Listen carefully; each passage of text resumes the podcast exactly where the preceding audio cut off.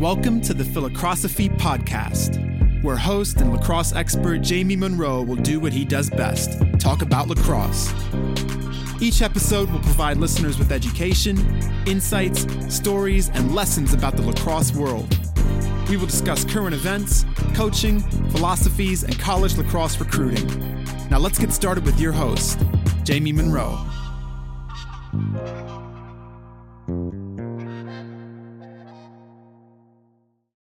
This in season edition of the Philocrosophy podcast is brought to you by Axia Time, a cool watch company focused on custom timepieces that commemorate life's greatest achievements. John Canaris is the founder of Axia Time, and he was the goalie at Penn in the late 80s who led his team to the Final Four. John is best known for being the goalie that was dunked on by Gary Gait in the Air Gait in that 1988 Final Four game. Axia makes beautiful Swiss made self winding watches whose design and quality match the essence of the memories they represent. Andy and I can attest to the quality. We each own a Brown University Axia watch, and it's pretty much the nicest thing we own. One of Axia's specialties is creating timepieces to celebrate storied team or championship victories. Check out the 2021 UVA National Championship watches or the Cornell lacrosse team watches we created last year. You should really see the University of Georgia football team national championship watches or the Deerfield Academy lacrosse team watch to commemorate their national championship in 2021. New for this season, Axia is creating all American watches to celebrate the student athletes that earn this incredible achievement. They have designed unique timepieces for high school boys and girls and college men and women. If you want a custom watch to commemorate life's greatest accomplishments, Check them out at axiatime.com. That's A X I A time.com. How's it going, everybody? Welcome to the playoff edition of the in season podcast with PLL Chaos head coach Andy Towers. Uh, fired up to be here. Exciting times in the lacrosse world. Um, what's going on, AT? How you doing? I'm above average still. I was a little bummed out with Brown losing in the semis of the Ivy tournament. Um, but very happy that they have a home seed fittingly against Lars Tiffany and the Virginia Cavaliers in Providence on Saturday night. So, um, all in all, it's a win. When, when Brown was 0 2 in the Ivy League, if you were going to tell me that Brown was going to be playing at home in the NCAA tournament versus the two time defending national champion and alum uh, and one of the best coaches in the country in Lars Tiffany, I would have uh, I would have taken that in a heartbeat. So I'm going to see the big picture and say I'm I'm doing way above average. Did you go up to the game? I did. And how was the tailgate? Above average. It was really one sided. Well, well, above average. It was it was it was one sided, all in the favor of uh, David Evans, and Brian McNally, and Joe Mako, and Jeff Eisterson. Uh, saw Billy Green, saw uh, Jamie Worrell saw gags. Did Tommy go? Tommy went. Yep. Todd Francis flew up from Florida as a Cornell grad. Uh, they obviously played the first game against Yale. Yeah. And um, it was uh, it wasn't a huge crowd, and it wasn't a uh, hugely attended tailgate. Um, but those that were there had a lot of heart. uh, Larkin Kemp, Larkin Kemp, Larkin Kemp was there. Uh, Will Swendell, uh, Caputo. It, it, was it was not Rich Caputo, uh, Brendan Caputo. Uh, it was it was it was good. It was good to see a lot of people that I hadn't seen in a long time, and um, nobody seems to have lost a step yet. And in fact, a few have few have gained a step. That's awesome. Um, it was it like old school Brown where like people like held up signs that said like this player plus NCAA drug testing means no NCAAs. Do you remember that? Oh, at, at- oh, of, oh, of course I do. And I knew both sides of that banner. Um, that was like the cruelest thing you could ever do. Well, the poor guy, his parents were there. I mean, listen, that was a little, a little bit like the '70s when if you drank and drove and drove into a telephone pole and you were okay, the cop would come out and be like, "Wow, that was close. Get home safely." No, seriously, for the for the listeners here, there was actually signs that said this player plus NCAA drug testing means no playoffs. And I was like, oh my God, that is not great. That's not okay. That's not okay. No. No. Uh, 30 years later, it's amusing. Very amusing. Yeah. That's Was the bum there? The bum was not there. I thought he may surface, but he didn't show, um, which was a little disappointing. But I'm sure he was somewhere matching feet and spirit. Are you uh, are you going to go up to the um, first round game, Saturday night game? I don't believe so. James Towers has a uh, a game uh, that afternoon at 3 p.m. And I would much rather watch James Towers' game in person and watch the playoff games on TV. Yeah, got you. Um, cool. So, all right. Um, well, let's talk about let's talk about the weekend before we dive into all the matchups. I mean, um, I thought I thought Penn looked really good. Um, obviously, Yale looked sharp as, uh, against Cornell, and Penn looked great against Brown. And then Penn absolutely just hammered Yale in the end. What, what's your take on how these teams are playing, and what's your take moving forward? Because I think Penn might have suffered a couple injuries. Yeah, listen. Uh, you know, in the beginning of the year, I think we all felt that Yale and Penn were probably ahead of the pack, and, and then I would have considered, uh, you know, Cornell um, and Princeton and Brown and Harvard and Dartmouth in that order. Yeah. And so, based on the emergence of some teams, obviously Princeton, I think, exceeded expectations. Exceeded expectations with their regular season. I think Brown did as well. I think Cornell was about par, and I think that Yale and Penn, um, you know, had below expectation regular seasons, and so the seeding spit out. Uh, you know, the way that it did with Brown at the one and Cornell at the two and Yale at the three and Penn at the four. Um, you know, but when it really mattered most, Yale and Penn played their best. And, and I'll be the first one to say that, um, you know, I think that Matt Browndow, Matt Brandau, uh, you know, got screwed out of the Ivy League Player of the Year.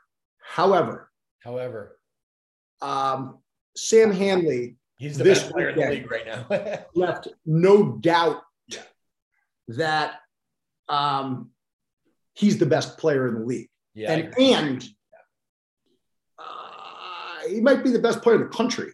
Yeah, you know he might be. Uh, you know, and and the way that he looked going three and four I think he was three and four against Brown, and I don't know what he was yesterday, but he was just on a different level. You know, from an three athletic two or two to three yesterday. So he had twelve points on the weekend out of the midfield. Yeah, you know, he he he's but like he better than his points, though. I mean, I feel like he didn't turn it over much. He was just so physically dominant. It you know, it was so impressive. And you know, the thing about that kid too is that he is so smart. I mean, yeah, he can come at you with a head of steam, and yeah He's a lot bigger than you, but he also and he's so two-handed. But he also is so deceptive. Like that guy is so smart with the way he pumps passes, to hold slides, to move, skip angles, to get people to overplay him. I mean, he's just he's it's because he's a hoop player. And he's so good at basically, you know, essentially selling his pull up to step right by you. He's really, really good, man, at, at everything. It's phenomenal. Physically. Yeah, I, I think that um, you know, his athleticism reminds you of Max Seibald. He, he's like that. You know, he's either bigger, stronger, quicker, faster, slicker, all, or all of them. He's all of than, them. Than you or than anybody else. And Yale has phenomenal defenders, and they look like little kids. Um, you know, it really looked like Sam Handley was was playing for the fathers yeah, in the father like son game. Out there. Yeah, he really resembled somebody's father out there. It's um, kind of like when you had the MVP in the uh, in in like the youth, you know, fathers versus kids game. Yeah, I mean, this, it was a lot like that. Um, and listen, he's he's a great passer. He's yeah. he's he can do it all. You know, he, he can he can beat you either way. He can beat you either way and score uh, on the run. He can beat you either way and feed on the run. He can beat you either way, um, roll back and score and feed. He can shoot with time and space. the thing that I saw out of him this weekend that the, that I hadn't really seen uh, a ton of was just his fucking passion and competitive spirit. You know, that's that to me this weekend. You know, when when Penn started to separate from Yale in the championship, you really started to see his swagger and his confidence, and he realized that he was the barn boss on the field, and he really started to play like that. And he's got great pieces around him. Um, you know, but but when the biggest, baddest dude in the room has the biggest, baddest attitude and has seemingly a complete skill set and also uh, an elite IQ,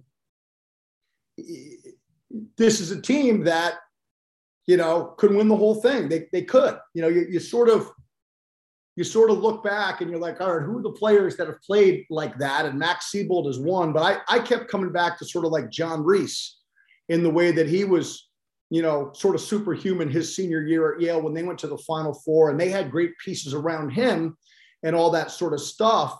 But Sam Handley's a much better lacrosse player than John Reese was. Yeah. You know, I don't think what Sam my Handley, comparison is. I, I don't think Sam Handley is a better competitor or tougher or grittier than John Reese. Frankly, I don't think any lacrosse player in the history of, you know, Ivy League lacrosse is are, are any of those things more than John Reese. He's he's at the very top of it all. But Sam Handley is a is a better lacrosse player than John Reese was in terms of his ability to do everything really, really well at an elite level. No doubt. And uh, and and to me, that was the difference in the game on Friday. That was the difference in the game yesterday. Um, and Dan Chemotti and their staff are going to have their hands full against UPenn this weekend. You, you, you, you watch that performance, Jamie, and you got to win faceoffs because if Sam Handley attacks the field on every shift during the game and he has the ball enough, you're not going to stop him.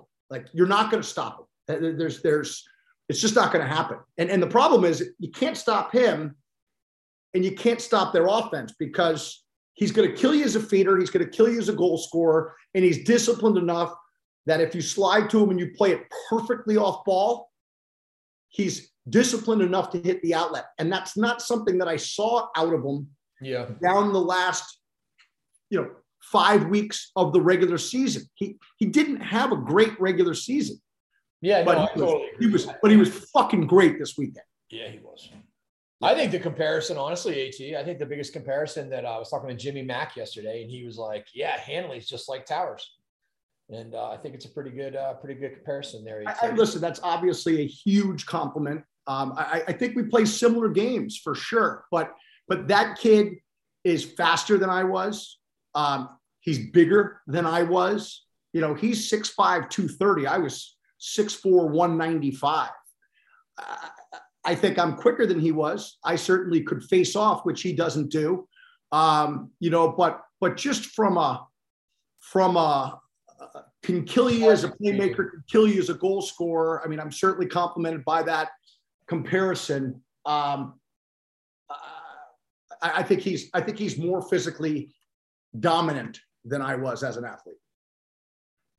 So what Richmond can bring it. It's going to be really interesting. And first of all, them them sticking sticking it out and and, and beating Jacksonville and being able to come back for what a fourth or fifth time in the last since they've only been a program for seven or eight years. I mean, it's just unbelievable what Dan Chemotti's doing. They they knock off Virginia. They can win big games. I think this is going to be a tough out for Penn. As much as I think that Penn's the better t- the better team, uh, I I I think this is going to be a tough out. I think I think these guys can score. Um, we'll see how they do on faceoffs. I'm curious about your your opinion on the faceoff matchup between Penn and Richmond. Um, and I think and I think they'll have a smart game plan on as to how to defend these guys. I agree with you hundred percent. You know, um, I think that I think this is a really tough draw for Penn. I agree. Uh, you know, I, because number one, I don't love it. Chemotti and those guys do, do a great job of identifying areas of opportunities to beat teams. That's number one. Number two, just the perception that Richmond isn't on the same level, you know, as some of these ACC Big Ten teams, I think is gonna is gonna hurt Penn a little bit going into this game. You know, I think that Richmond has the advantage at the X.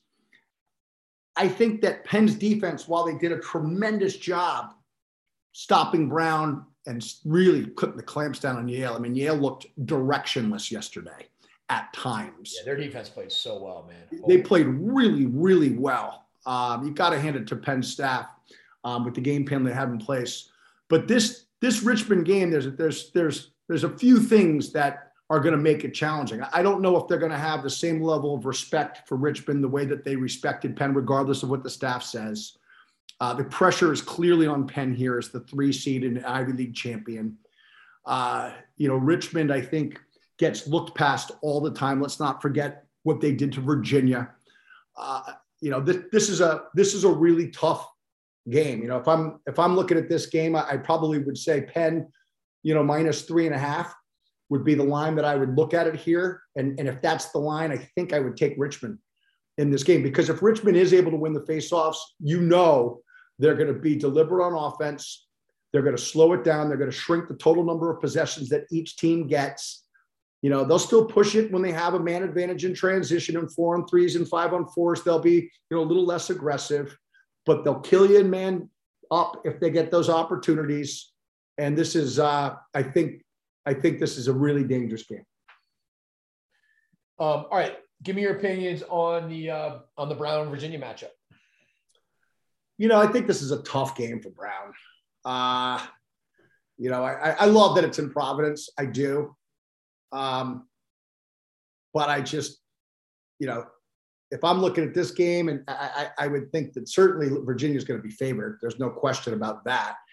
You know, Virginia was banged up. If, if they were playing this game two weeks ago, and LaSalla was still banged up, and Matt Moore coming off injury, but seemingly better, uh, they had some injuries. I just think that you know, two and a half weeks for Lars Tiffany to get his team refreshed and re-energized is is a is a problem for anyone. You know, they got a two-headed monster in Moore and Shellenberger. They got an they got some other guys that emerged over the course of the season. Certainly, Cormier is always dangerous, but Xander Dixon has played like a, you know, a teamer. Uh, Griffin Schultz, after a year at the end of the year now, is, is seasoned and confident. Jeff Conner stepped up. They've got a lot of athleticism. They got a little length on defense. Brown has to win faceoffs, and and they got to go against Peter LaSalla, who, you know, is arguably the best guy in the country. Certainly one of the top, you know, three to five guys. You know, Brown plays fast. They play with a lot of heart. They're opportunistic. I really want them to win, obviously, but they're going to be, I think they're going to be overmatched on a, on a player to player basis. And that concerns me if Brown tries to run on them. Brown, Brown's got to win faceoffs here. Otherwise, it's a, it's a tall order to stop Virginia for anyone, Maryland, Georgetown, anyone. And Brown's got a good defense. They're very well coached. Their goalie's got to play well. Um, I think it's a tough draw at eight. Yeah, no, I do. I agree with you, and I think um, I think it's a tough draw for anybody to have to play Virginia. Yep. You know, Virginia does has done this every single year with with Lars. They've been like, yeah, they're pretty good. They're all right. They're not great, whatever. And then next thing you know, you're like, wow, damn, these guys are really good. But so much of it is going to come down to we talked about this last week about just how well are you playing. You know, if Virginia's playing really well, they're going to win, and they're going to give they could give Maryland a run. Um, same 100%. I mean, they're, playing great. I think they're going to beat Richmond, you know, but, but, but if they're not, which is they, they haven't, you know, and when teams aren't playing that well, and it could be a matchup oriented, it could be just the day of the week, who knows? But um, I think these teams, um, I, uh, you know, it, I mean, so much. I, I think you have to have two or three different game plans in all areas, you know, offense, defense, rides, clears, man up, man down because you know Lars is going to have a great game plan coming in, right? Brown's feeling it. While they had a disappointing game this weekend, I still think they're on an upswing. Mike Daly's done a tremendous job. Um, you know, I was happy for Connor Buczek to get Ivy League Coach of the Year. He did a phenomenal job as well, and and is an awesome coach and an awesome person, unbelievable player. You know, I still think Mike Daly deserved the award. I, I do. Um, you know, but but you give Lars Tiffany a week to prepare for anyone, and he's going to have a, an unbelievable game plan. He's also going to have, um, you know, a game plan for what he anticipates the adjustments will be, and then he'll have a another one beyond that. And I think Coach Daly and those guys are going to need to do that as well. Um, and uh, you know, again, I, I think if both teams play their best, hard to not say that you know Virginia probably doesn't have the advantage there. Just just like you said about Penn, but but part of teams not playing well is when they face coaches that um, have watched a lot of film and, and know what their opportunities are and put a plan in place to to force teams to not play well. And I think both Dan Chemotti and his staff at Richmond, as well as Lars Tiffany and his staff, um, you know, are, are going to have those plans for Penn and Brown respectively. But obviously, I want Penn and Brown to win. I want the Ivy League teams to all win. All right, let's talk a little bit about. Let's just talk about the uh, the Duke, Notre Dame out, Ohio State, Harvard in before we get into those games. Sure. Uh, what's your What's your take? What What would you have done if you were on the committee? Well, first and foremost, Duke doesn't deserve to be in the playoffs. Period right? You can't lose to three teams outside the top 20 in Syracuse, Jacksonville, Loyola, and expect to make the tournament. Sorry, but NFW. Yeah. Right. So they're not even a, an issue for me. Yeah, I agree. Okay. Notre Dame, without a although, doubt. Although, although, and, and, and this is not this is not to uh, discount what you said because I agree with it. Uh, but I will say that they are a scary team and they looked good. despite the fact that they ended up losing to Notre Dame, who I think is even more scary, I think that there's a lot of teams that would not want to see Duke. There's, I mean, I think there's a lot of teams that would not want to see Duke. Well, no question about it. But, but, but it doesn't mean they should be in. It doesn't mean they should be the body of work. I mean, which Duke are we talking about? Are we talking about the shitty Duke team that got blown out by Jacksonville? And lost to Syracuse. And And like, like, is that the team, or or yeah, is it the team that blew out Virginia? You know, it's like, yeah, when when Duke's got a lot of great players, they've been a, a very good program. You know, one of arguably, you know, one of the top, you know, three four programs in the country over the last two decades. It doesn't change the fact that they lost to three teams that they had no business losing to. So regardless of what their best effort looks like. They didn't have their best effort enough it's to true. even say anything. Shut up and go home. They've benefited from, you know, this same dynamic for the last 19 years. Yeah. Right. So this year I, they went a little too far. They lost one. Yeah. One many. Listen, you don't lose those games. You want to make the playoffs? Don't lose those games. Yeah. Right. Period. You know. Um, so I'm not even concerned about it. They got. They need to shut up. So Notre, Dame. Notre Dame listen, Notre Dame is different because Notre Dame, we all feel, is a team that is capable of beating Maryland, capable of winning it all. You know, the way they played coming back against Georgetown, but losing. You know, the way they played on Saturday coming back against Duke and beating them the way that they did. You know, they, they really seemed to figure out who they wanted to be and showed what they're capable of down the stretch of the last six weeks or last six games. But with that said, they don't have any wins. You know, the lady that that you know was in charge of the committee said it very clearly. They didn't have any wins. You know, they their their wins were Carolina and Duke, and neither of those teams are in the playoffs. And the one you're going to look at, the one that I was surprised that made it last night when I saw their name, but upon more time to reflect on it, to me, Harvard deserved to be in there based on the fact that they beat three tournament teams, two of which are seeded, right? And in Brown and Princeton. And then they beat BU. And you know, all you can do is, is, is play the teams on your schedule and win. And then what those teams do against the other teams on their schedule can help you or hurt you. And unfortunately for Notre Dame, where they beat you know, two of the best programs that are there every year annually in Carolina and Duke, Carolina and Duke had bad years for their programs. And unfortunately, that's what did Notre Dame in. Notre Dame can't control the, that, you know, Harvard beat Penn and or beat Princeton and, and, and beat Brown and beat BU. Like they, they can't control that.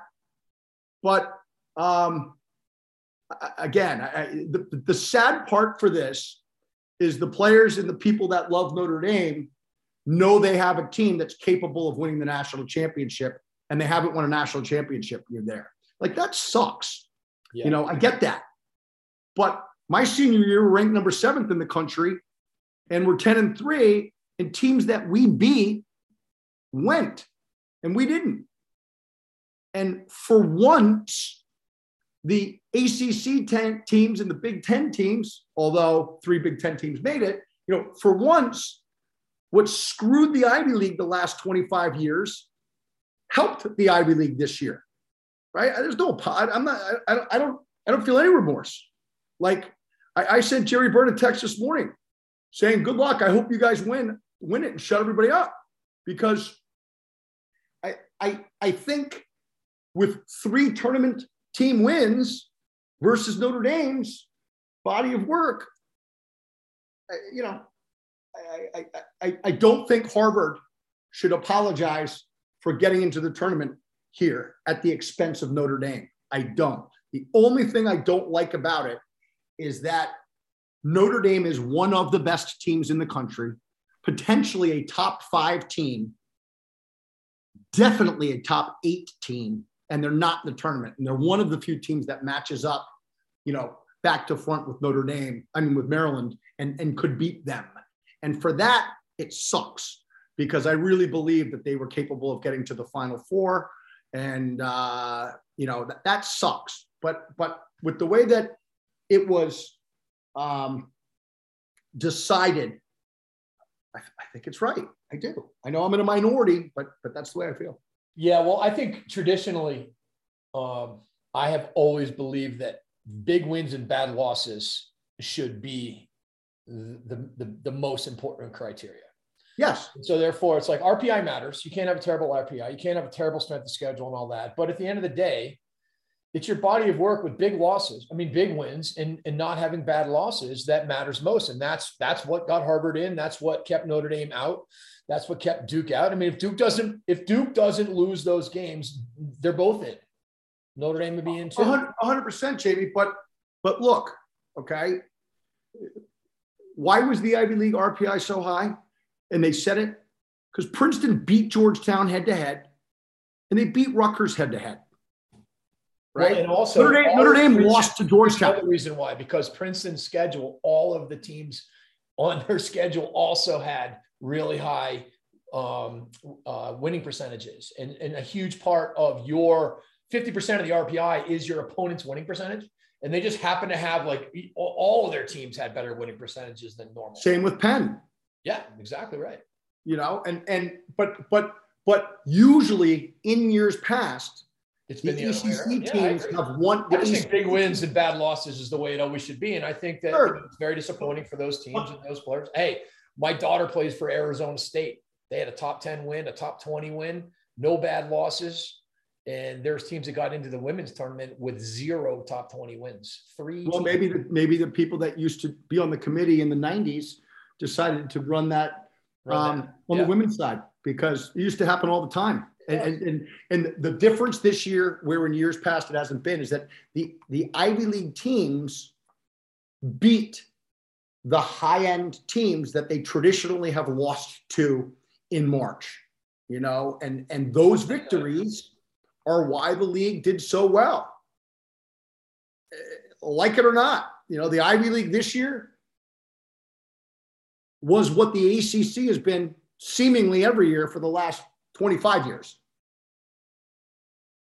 All right. So, what do you think about this Harvard Rutgers matchup? I hear it's not going to be played in the stadium on turf.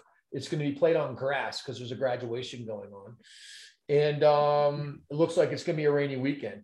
So, what are your thoughts on this uh, Harvard versus Rutgers matchup? Well, I, I think number one, all the pressure's on Rutgers.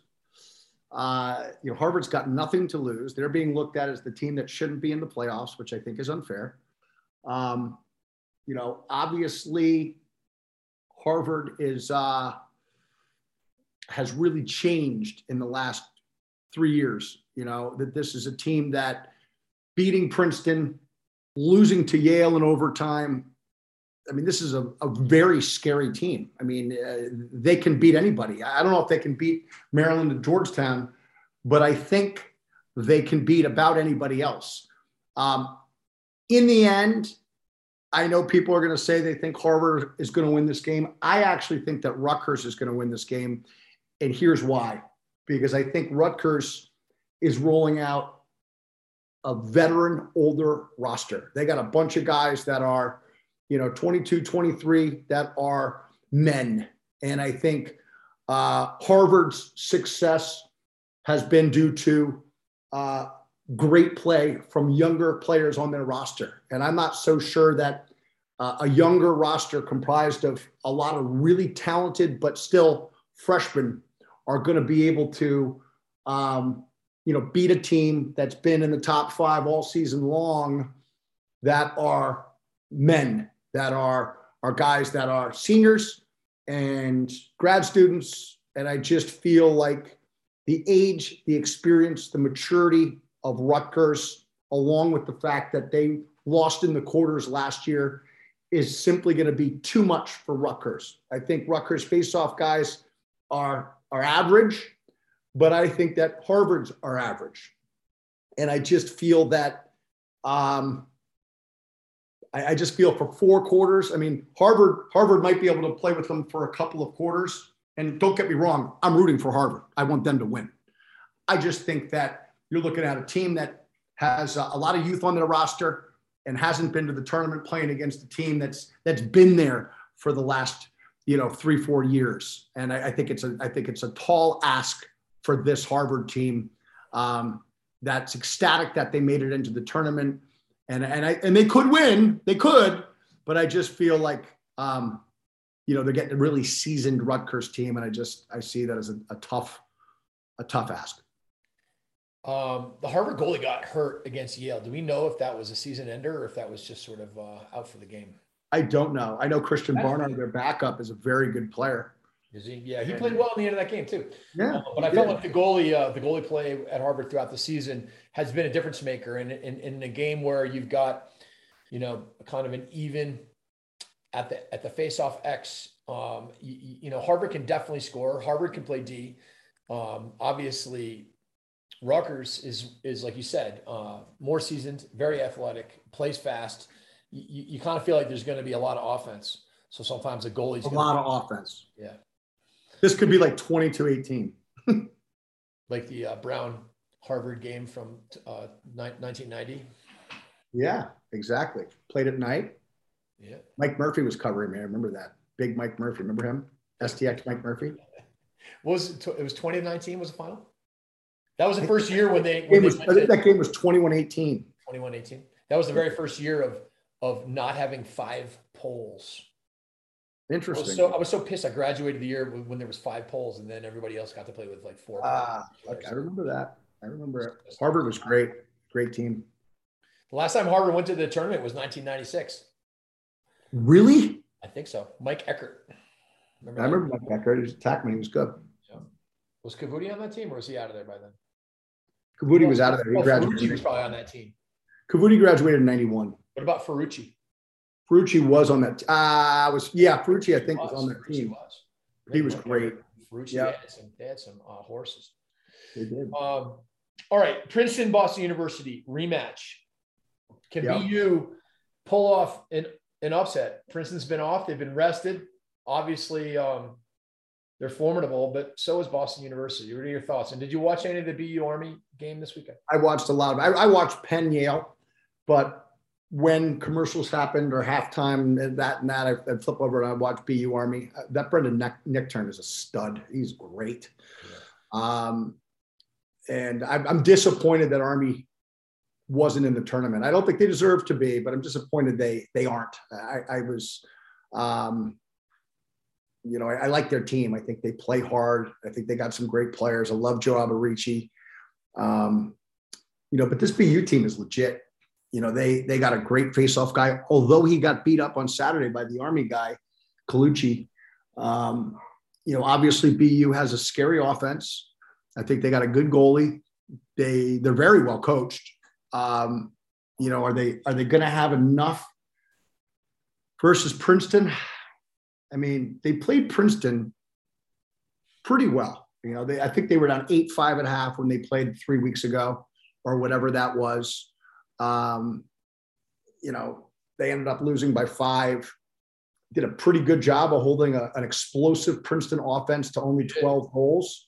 Yeah. I'm, you know, if Connor Calderon can can dominate the faceoffs and and and they get the first opportunity on offense after either team scores a goal, to me, they, that has to happen for them to have a chance. If, if Princeton and Sandoval end up winning the ground ball battle in the middle of the field, I just don't think BU is going to be able to stop Princeton offensively if Princeton has the ball enough. So I really, you know, I'm, I think Princeton's going to win the game 100%.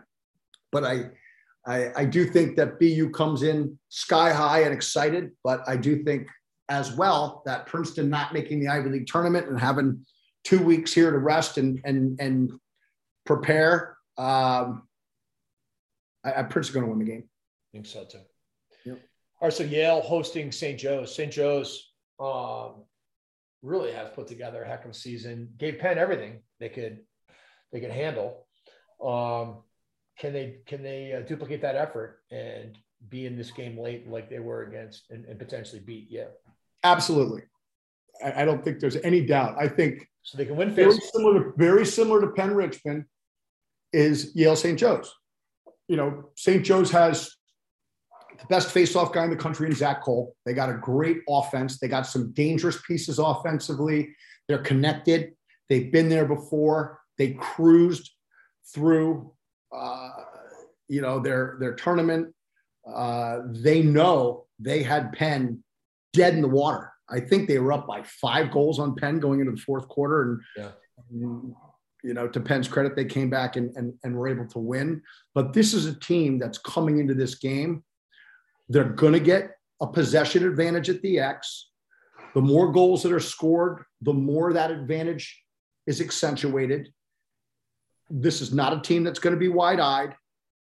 Seeing the way that Penn blew out Yale in the Ivy Championship is going to uh, facilitate a ton of belief in this locker room that they are more than capable of going up to Yale and beating them.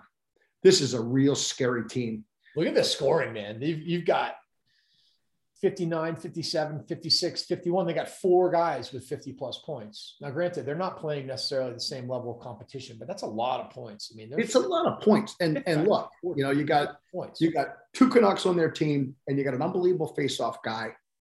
You know, you just you just feel like St. Joe's is going to get to to 12 goals.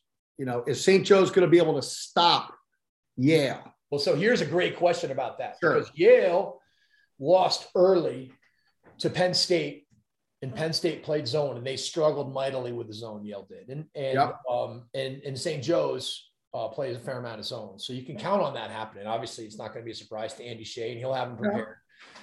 But and Yale has the Yale has the guys to to, to Yale beat can, from outside, shoot it, no doubt. But it is it is um, you know it is it is what's going to happen, and it's going to be interesting to see. And sometimes, as you know, zone can just be mental sometimes, you know, and, and the harder the coaches you know, try to come up with a smart plan, it's almost like the more it boxes you in on zone offense, which is why I think zones work so well because people start running these zone offenses that they feel are going to be like, well, well, we'll just do this and we'll get looks, and then all of a sudden you're not doing much, and it's relatively easy to guard.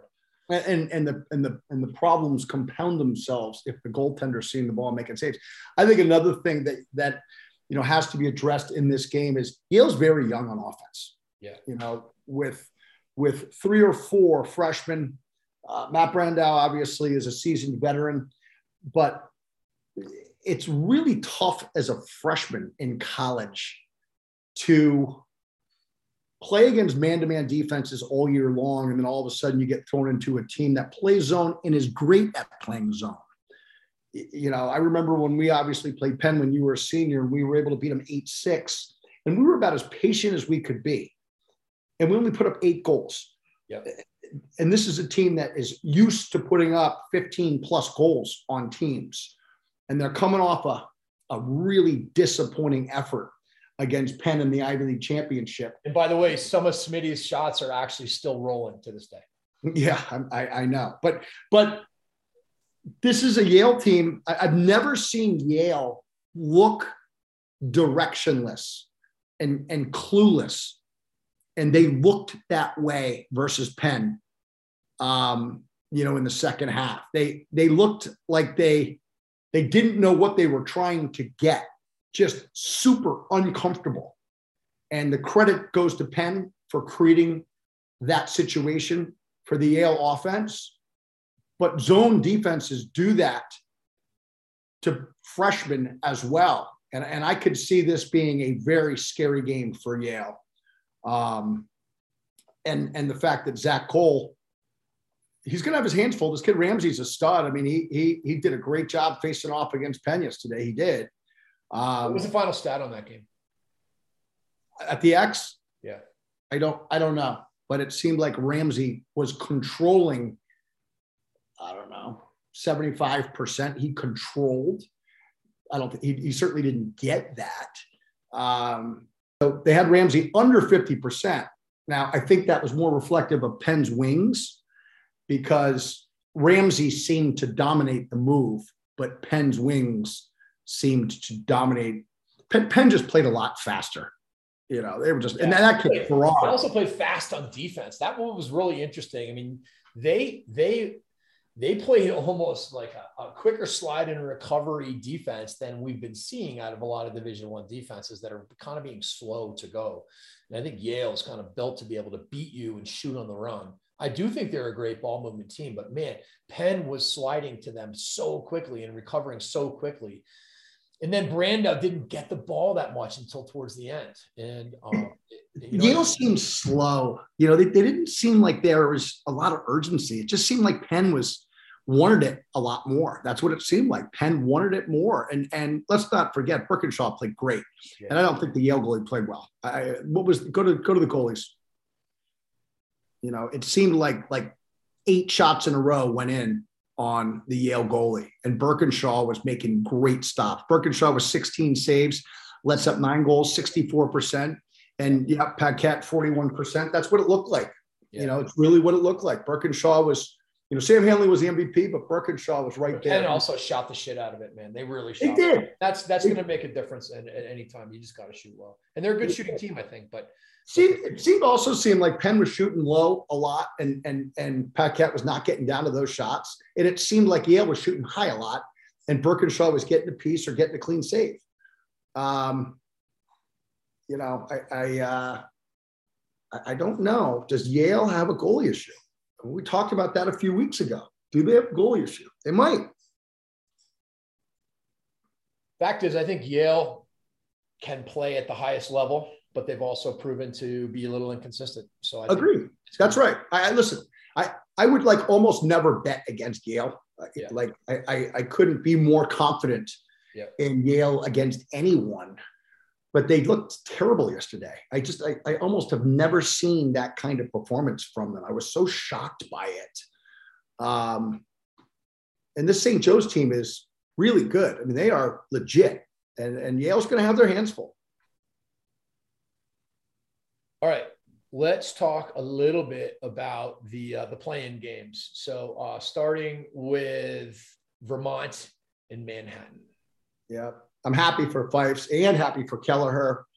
Both of those guys, such good guys, man. Especially, yeah, let me just tell you something. Like uh, uh taking the Manhattan job. So Drew Kelleher, something like ten years ago, was the assistant at BU and then took that Manhattan job and has hung in there through literally one of the most difficult building processes ever. That place was not funded. I mean, they didn't even have a field. Do you remember the stories that Timmy Mack used to tell about how like he'd be out at practice and there'd be like a dude like in the park grilling, g- grilling rabbits that you like next to the field on a regular basis. I mean, the, like literally these stories were insane. And um, and he has he has hung in there, built a program, and as he put it, he made it cool to uh, go to Manhattan and work hard, and they win a championship and are going to their first tournament. And like you said, uh, Chris Feifs's one of the best guys in the game. It's his second appearance, right, or third, second, second, I think. Um, and um, again, just an incredible staff great guys. Uh, what are your thoughts on this game? I haven't watched Manhattan play, and I've watched a little bit of Vermont. I think they look pretty. Um,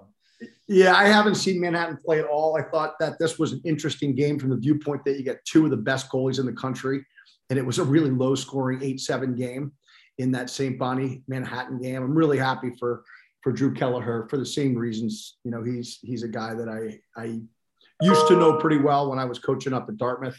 Uh, he used to come work our camp and, and is a great dude. Uh, and Feifs again, awesome guy as well, and he's done it. He's he really has done an incredible job. Uh, you know, this was no gray area. I mean, Vermont smashed everybody the whole year, and they are without a doubt the best team in the AM East. And I think that Vermont is going to beat Manhattan handily, and I think that uh, you know, Vermont will go into the game versus Maryland with nothing to lose, but they got a great goalie. They got a great face-off guy. They got a dangerous offense. Uh, and they're feeling it with zero pressure. I mean, I, you know, I don't think they're going to beat Maryland, but I think they're going to beat Manhattan handily. And I, and let's face it, you know, like you said, for Drew Kelleher, um, who has very little support at Manhattan, to win that league and to go to the tournament is like winning the national championship. It's, it's incredible for him. And anything is gravy at this point. But but they're going to have the Vermont's going to be too much for them. And then uh, you know Vermont, I think will go in versus Maryland, and I think they'll play them well for a half. Um, but I think Maryland's going to pull away. Maryland is is so complete and so dangerous. But it's going to be an interesting matchup. I mean, that Mar- that Vermont face-off guy with Maryland, I, I, I don't mean to totally discount Manhattan, but I just don't think there's a chance of them beating Vermont. I, Vermont has got special players across the board, and and really at the X, this kid is a stud, and um, and their goalie's really good too. So it's a complete team. Um, all right, so let's go to the other uh, side of the bracket, the playing game between Delaware and Bobby Moe. How about the uh, the matchup of Robert Morris in Utah facing their old head coach and coming coming coming out with a one goal win. Huge. Had to be satisfying for the kids in that team. Okay. Um, you know, McMinn is an awesome coach. You know, he did such a great job at Robert Morris and earned the opportunity to go to Utah and had a fantastic year at Utah. You know, it's it's a shame for him that they weren't able to finish it off and secure the bid to go to the NCAA tournament. Um, but you got to be really happy for the kids at Robert Morris, and and I'm sure there's a part of Coach McMinn that that is really really happy for the for the Romo kids too, even though it was at his expense.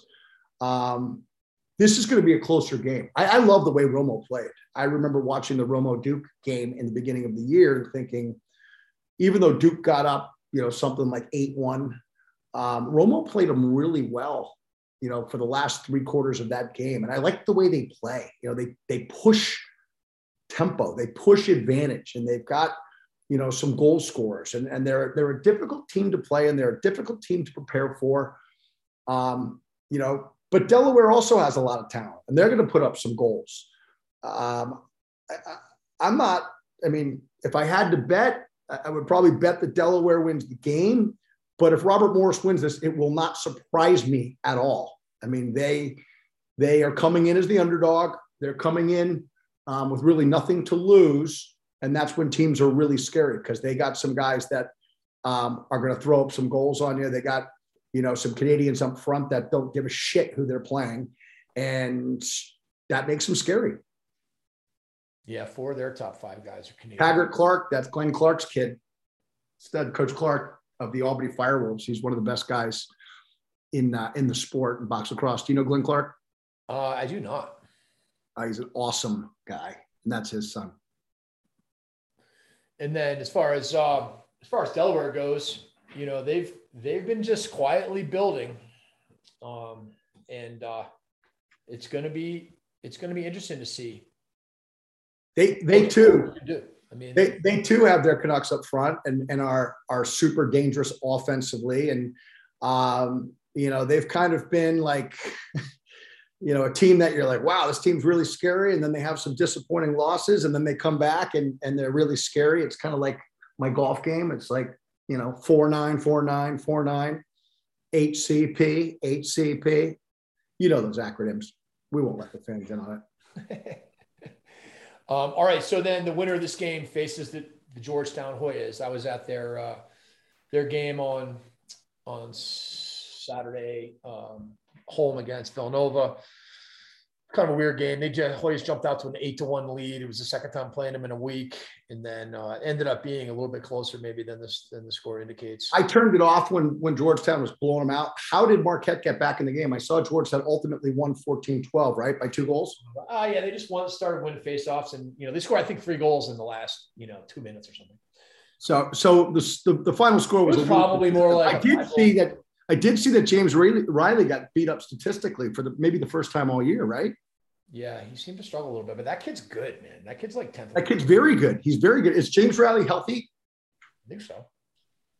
Yeah, Georgetown's going to roll. I got Georgetown going to the final game. All right, Axia time, player of the week to end the regular season. Who do you got, AT? Easy, Sam Handley, Penn total bust, total stud. I mean, like, uh, that was it's he was incredible and uh, really stuck at my ass after me saying that Brandau should have been the Ivy League Player of the Year. Um, I'm sure that was not his motivation, but he left no gray area as to who the best player was in the Ivy League tournament this weekend. And to me, he probably locked up midfielder of the year. Yeah, I don't disagree. Uh, I'm going with Jake Taylor, six goals in yeah, I saw that win against Duke. I mean, man, this guy didn't even play in the first, you know, I don't know, five or six games of the season. That's you know that that it's a great pick, and and that's that's part of what this shame is because you know Notre Dame starts their season two and four, and they kind of didn't know who they were yet, and by the time they figured it out, they went on their run and it was like sort of one game short, you know, which is just it, it it's too bad. You know, you, you want the best teams playing. Notre Dame is one of the best teams, um, but it's your total body work, unfortunately, and um, it wasn't enough. All right, so um, let's just uh, finish this podcast off with with uh, picks, shall we? Well, Cornell, Ohio State, we didn't look at. Oh yeah, Cornell, Ohio State. Forgot. Go scary team. Uh, you know, I loved the way that Cornell's attack plays. I think it's going to be a really interesting battle at the X between Inacio and, and Petrakis. What's up with Petrakis? It seems like he's been very up and down. I mean, like yeah, I mean, I, I think hammered. And- I think right when you count him out, he pounds the guy he's going against, and right when you expect him to be great, he gets beat up. Um, you know, I I honestly think that Cornell is going to win the game. Um, you know, I have a ton of respect for Nick Myers and and and that staff and those players and how professional they are and, and how well they prepare. And they're such a good team and they deserve to be in this playoff. I'm really glad that they made it. But I just think that defensively, they're going to struggle with Cornell. I think Cornell's defense is going to do a better job of covering Ohio State's offense than Ohio State's defense will do playing Cornell's offense. I got Cornell in this game. All right. So going through all of it, then you got Cornell over Ohio State. You've got Virginia over Brown. You already said that, right? I got Virginia over Brown. I, I, I, really obviously I want all the Ivy League teams to win, but I, I just feel that Virginia is, is going to be a tough matchup for Brown in the first game. You got Vermont over Manhattan and then losing to Maryland. Yep. You got Delaware over Bobby Moore, Bobby Mo, and then lose to Georgetown. Yep. You got Princeton over Boston. Yep. Yale over St. Joe's, or are you going to pick an upset? No, I got Yale over St. Joe's, but I think it's going to be a like a two goal game. I think it's going to be close. Okay, how about Rutgers? Could be could be close. Could be close. Like if, if St. Joe's wins, I won't it won't shock me that much. Yeah. But if I'm betting, I'm betting on Yale. Yep. and I want Yale. Rutgers, Harvard, I got Rutgers, but I want Harvard. and then Penn Richmond. I want Penn, and I got Penn.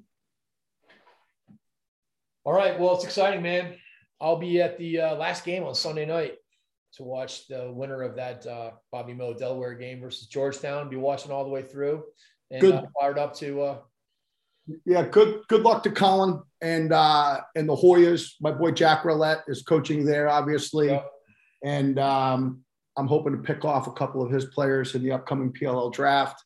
And uh, you know, we will connect next Monday to see how we did and and and look forward to the quarters. I mean, this is the best time of the year for for college lacrosse fans, without a doubt. So great. All right, man. Take care, AT. See you, brother. Bye.